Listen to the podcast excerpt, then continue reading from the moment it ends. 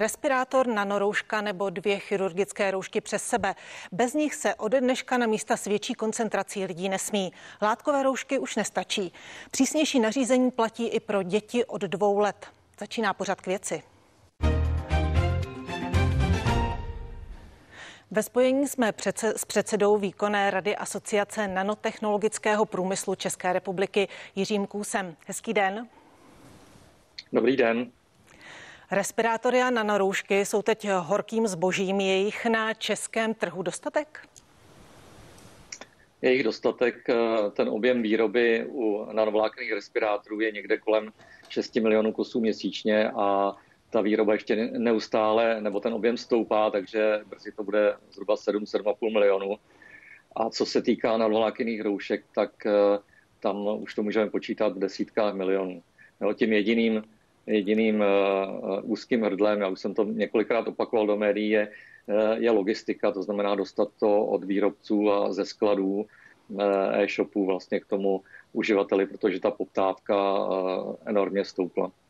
Takže proto teď na některých místech, kde se respirátory prodávají, visí ty cedule vyprodáno. Není to kvůli tomu, že by vlastně čeští výrobci nebyli schopni zazásobit český trh?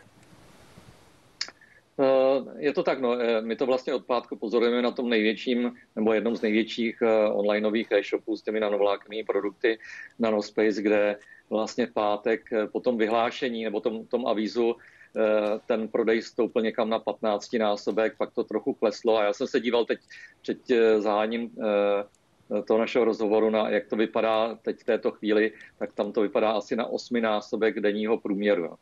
Což vlastně znamená, že i když ty sklady jsou dostatečně zásobené, tak není prostě možné to dodat těm lidem třeba nevím, do 1 dne nebo do 2 dnů a prodlužuje se to třeba na 4 dny. A to teď se týká vlastně těch lékáren a já nevím, supermarketů, tak oni byli zásobení na nějaký denní průměr a zase není v jejich silách to rychle ze dne na den dozásobit. Ale znovu říkám, že se lidé nemusí obávat, že by byl nedostatek. Ta výroba je opravdu velmi robustní.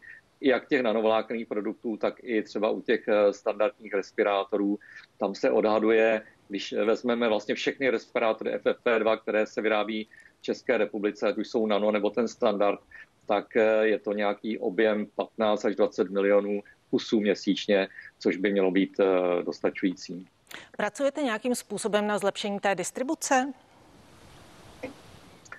Pracujeme, tak my jsme, jak jsem mluvil vlastně o tom 15-násobku toho online Nanospace, tak tam se pracuje s externím skladem, kde vlastně už ten den navýšili vlastně počet lidí, přijali další brigádníky, spustili noční směny, a aby se to, protože ona je distribuce dopravci a zabalit vlastně, připravit to k té expedici, tak to se odehrálo, běžely vlastně ty dodávky nepřetržitě, 24 hodin celý víkend a takhle vlastně to pokračuje dál, takže podle našich odhadů, co teď v této chvíli máme, tak bychom se měli vlastně s tím zpožděním někdy do konce týdne srovnat a měli bychom už příští týden, pokud nedojde něčemu, co vlastně neodhadneme, tak bychom měli dodávat už normálně do těch 2 dnů.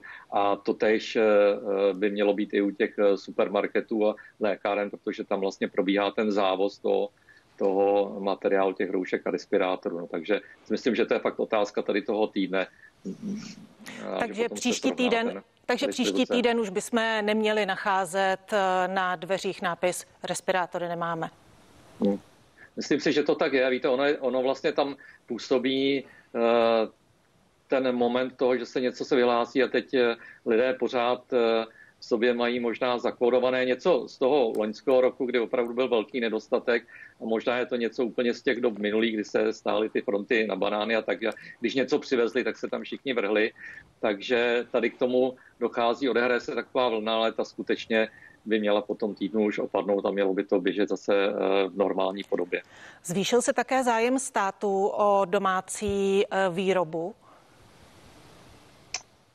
Ten zájem státu je bohužel vlastně od vypuknutí pandemie opravdu marginální do vlastně víte, že stát funguje tak, že on vypisuje tendry a nakupuje do těch státních skladů, těch rezerv, a nebo potom jednotlivá ministerstva, tak tam proběhla řada tendrů vlastně od začátku loňského léta, ale bohužel těch českých výrobků se tam dostalo minimum, protože stát, tam bylo jako jediné kritérium, tam vlastně byla cena, ještě ty tendry někdy opravdu vzbuzovaly velké pochybnosti, že tam ten rozdíl mezi nabídkou českého výrobce špičkového a mezi velmi podprůměrným výrobkem dovezeným z Číny přes nějaké překupníky byl opravdu několik, v jednom případě to bylo asi 60 haléřů, tak to pak vzbuzovalo podezření, že se tam možná odehrávají nějaké penězotoky, o kterých ani nevíme. Takže bohužel tady stát má minimum těch českých výrobků ve svých skladech, ale na druhou stranu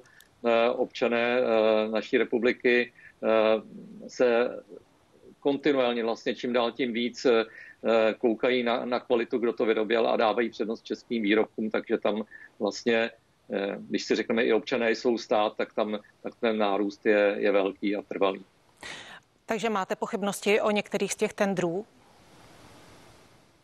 No, mám pochybnosti, tak ono to proběhlo to médii, ale zase na druhou stranu některé věci jsou jako těžko prokazatelné.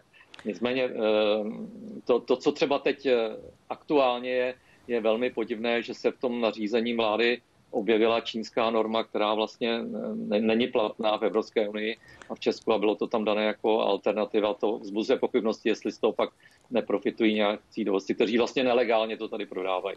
Myslíte tu normu KN95? Ano. Ano? Ne, povídejte, já se vám skočil říct. Jak vybrat mezi nabízenými respirátory na českém trhu, protože je jich tady hodně, jak vybrat ten kvalitní tedy? Tak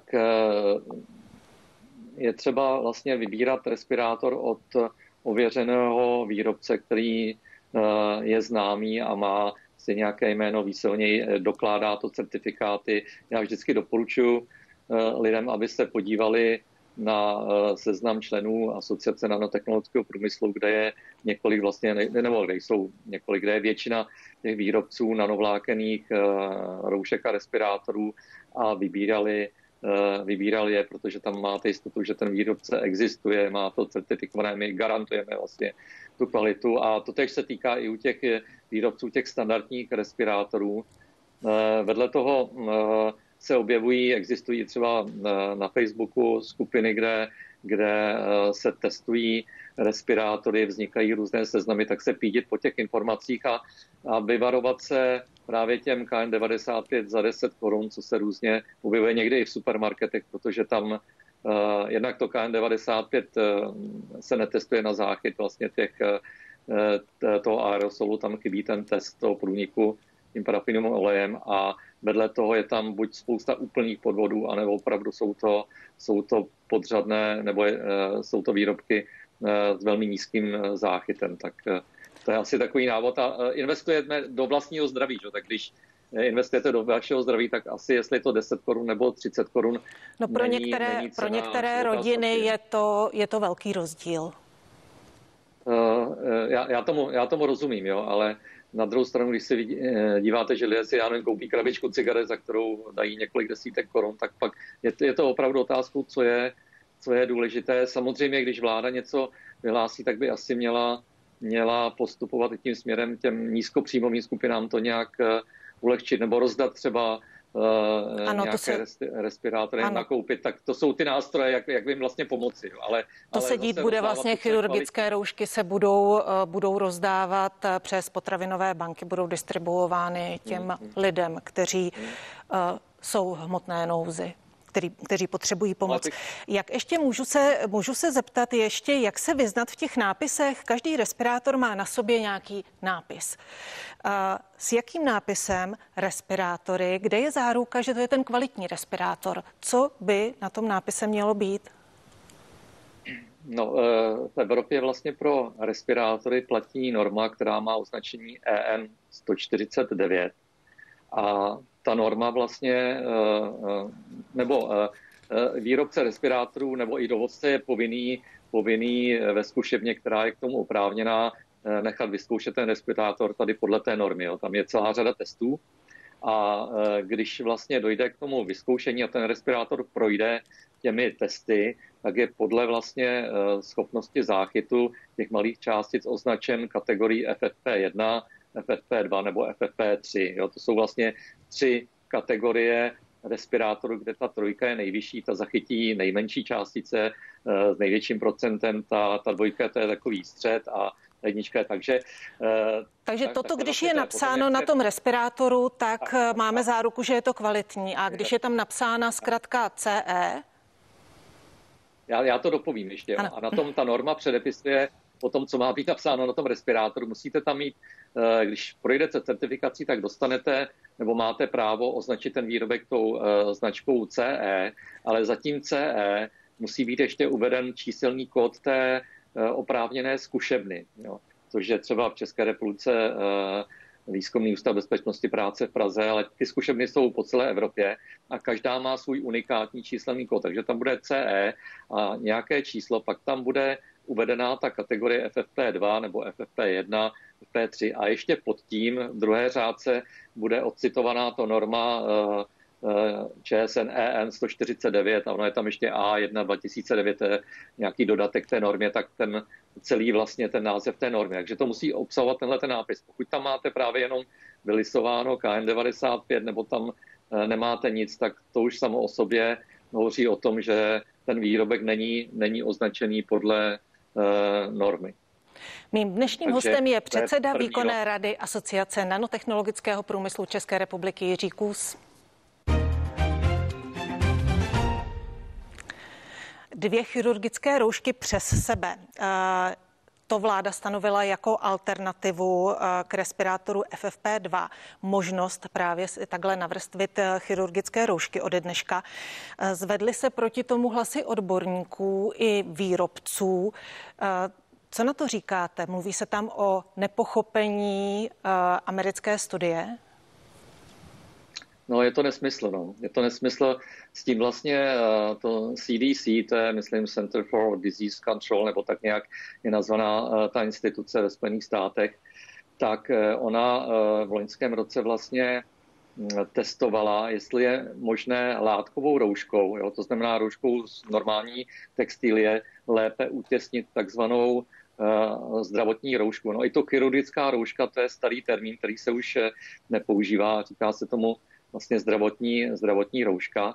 A takže oni vlastně, ten člověk si nasadil tu zdravotní roušku a přesto si dal látkovou roušku a ona tak, aby to jakoby víc utěsnilo na obličeji tu zdravotní, kde je zase předepsaná nějaká vyšší filtrace těch malých částic. Jo. A je to zveřejněno i na jejich stránkách a zároveň je tam varování, že se nesmí používat 2 zdravotní roušky na sebe. Ten důvod je jednoduchý, protože ta zdravotní rouška, která zase má svoji normu a testuje se tam vlastně ten záchyt a má větší hustotu toho materiálu, tak má předepsaný nějakou prodyšnost. Jo. A vy, když dáte 2 přes sebe, tak vlastně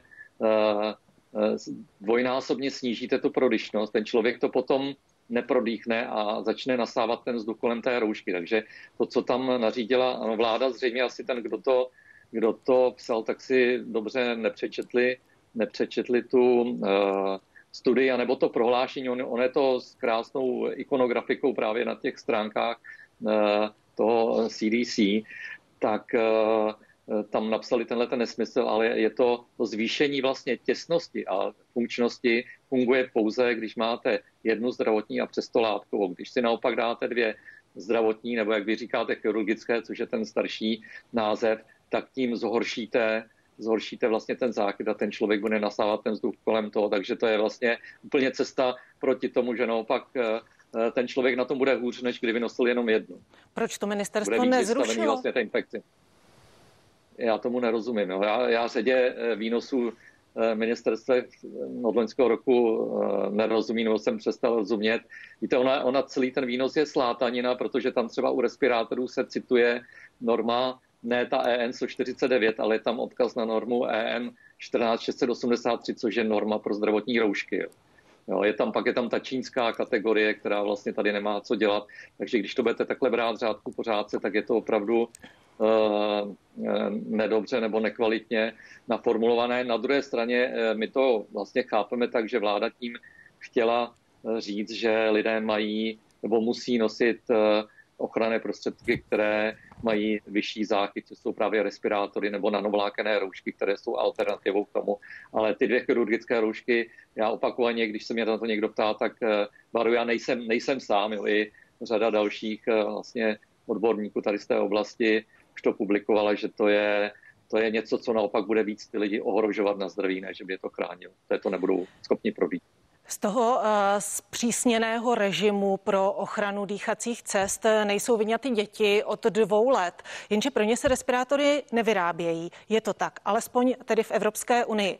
Nicméně na trhu v různých internetových obchodech jsou právě respirátory pro děti KN95. Jak je to možné, že tady jsou tedy? No tak za prvé prostě je to věc, co by měla řešit Česká obchodní inspekce, protože ty respirátory se tady nesmí prodávat. A ono je to tak, že vlastně v Asii Aziaté mají menší obličeje, takže ten jako vykutálený dovozce sem doveze asijské respirátory KN95, které jsou na menší obličeje, nazve to dětský respirátor a pak to dá na nějaký e-shop, ale je to prostě na Českou obchodní inspekci a zákaz vlastně prodeje tady těch. Plus teda vlastně, že to KN95 je jiná norma, která netestuje ten záchyt těch kapének. Jo. Jinak s tou ochranou těch dětských obličejů, tam je to tak, že jediná vlastně varianta jsou dětské nanovlákené roušky. Ty nanovlákené roušky, ty se dělají v dětských obličejích a v dětských velikostech. A nebo pak by ještě byla varianta, protože ono se vedle nanovlákených roušek se prodávají takzvané nanovlákené filtry, jo, což si můžete představit jako takový oddelník toho materiálu, který právě má ten záchyt 98-99%.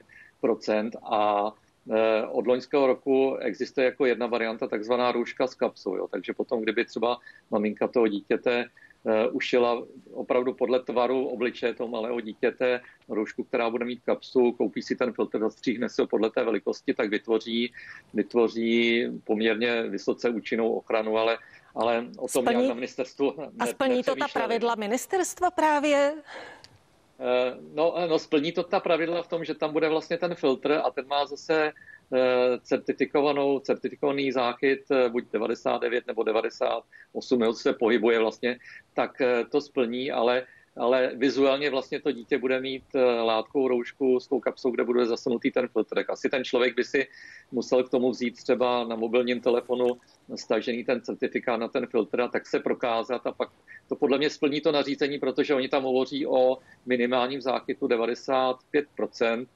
A tady vlastně ten záchyt je vyšší a je to vlastně materiál, který je přes ten nos a ústa toho dítěte. Tak to by bylo řešení, anebo potom šáhnout po těch nanovlákných rouškách, co je tady řada výrobců, kteří mají ty dětské velikosti MAS. Jo. Tak ty respirátory jsou pracovní pomůcka, v Evropě děti pracovat nesmí, tak neexistuje, nemůže se vyrábět dětský respirátor, to prostě z principu té věci není možné. Ve spojení jsme s předsedou výkonné rady Asociace nanotechnologického průmyslu České republiky Jiřím Kůsem.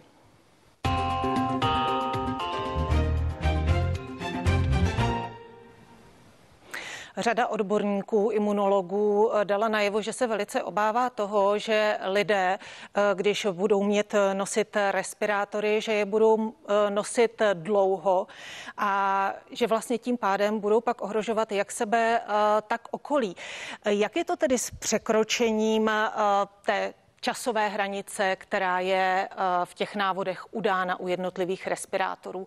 Jak rychle klesá ta ochrana po překročení toho limitu? Tady je zásadní rozdíl mezi respirátory vlastně té standardní konstrukce, kde je použitý materiál vlastně z netkané textilie většinou, takzvaného meltblownu a potom nanovlákných respirátorů, protože u té klasické konstrukce, jo, tam patří všechny ty respirátory, co se sem dovážejí třeba z té Číny tak se pracuje s takzvaným elektrostatickým nábojem. Že? Tu elektrostatickou elektřinu to znáte určitě, že když se třou dvě věci, jak se tam vytvoří ten náboj. A ono se to dělá tak, že vlastně se přednabije ten povrch respirátoru a ta elektrostatická elektřina potom výrazně pomáhá záchytu právě těch drobných částic. Jo. Jenže jednak to nevydrží to týden, jo, po nějaké době, řádově třeba nevím, v hodinách, se záleží na tom nošení, tak se začne vybíjet a ten záchyt klesá. A vedle toho, když máte nějakou vlhkost, nebo třeba i z vašeho dechu, když to zvlhne, tak víte, že voda je vodivá, že? Tak ten náboj se ztratí, vybije se to a tím pádem vlastně ten respirátor nefunguje. Proto je na jedno použití a opravdu měl byste po několika hodinách vyhodit a měl byste si koupit jiný. A když se zastavím u toho, je tam po několika hodinách, nicméně, když to budu nosit jeden den 30 minut, druhý den 30 minut, opravdu to bude odpovídat, když tam bude třeba 30 hodin, že to můžu takhle nosit 60 dnů? Ne. No jenže ono se vám to začne se vám to vybíjet i tak, jo, vzhledem na to nošení. A vedle toho jiná situace je u těch nanovlákených respirátorů, kde vlastně máte zase nějaký vícevrstvný materiál, ale máte tam schovanou tu nanomembránu. Jo. A ta nanomembrána, to je vlastně takové jemné sítko s velmi malými otvory, řádově třeba o velikosti kolem 100 nanometrů. A díky tomu vlastně tady to jemné síto dokáže zachytávat i ty malé částice, jako jsou viry nebo bakterie. A tím pádem nevadí to, že to třeba zvlhne, nebo je tam pořád vlastně ta funkčnost zůstává stejná. Jako když máte sítko na čaj, že, tak to pořád funguje stejně. Tam je potom, co se týká té životnosti, jiný problém, že vy, když to budete nosit týden a když si to budete dezinfikovat, tak je to pořád funkční, ale postupně se ho jednak můžete mechanicky opotřebit, takže vás potom začnou šimrat ta vlákna, co se budou z toho povrchu uvolňovat na obličeji. A jednak vlastně tam vzniká prostor, jak je to vlhké pro nějaké bujení bakterií a třeba i plísní, tak se to nedá se to nosit měsíc. Jo. Ale ten nanovlákný respirátor obecně, když ho budete dezinfikovat třeba nějakou etanovou dezinfekcí a pak si ho dáte do nějaké krabičky, tak nestratí svoji funkčnost a může to třeba ten týden nebo dva týdny používat. Ale u těch standardních respirátorů právě za těch 10 nebo 15 korun, tam já bych vůbec nedoporučoval to používat týden, opravdu ten den vyhodit a nový. Mým dnešním hostem byl předseda výkonné rady Asociace nanotechnologického průmyslu České republiky Jiří Kůs. Díky za to. Také děkuji za pozvání. A vám děkuji, že jste se dívali. Hezký den.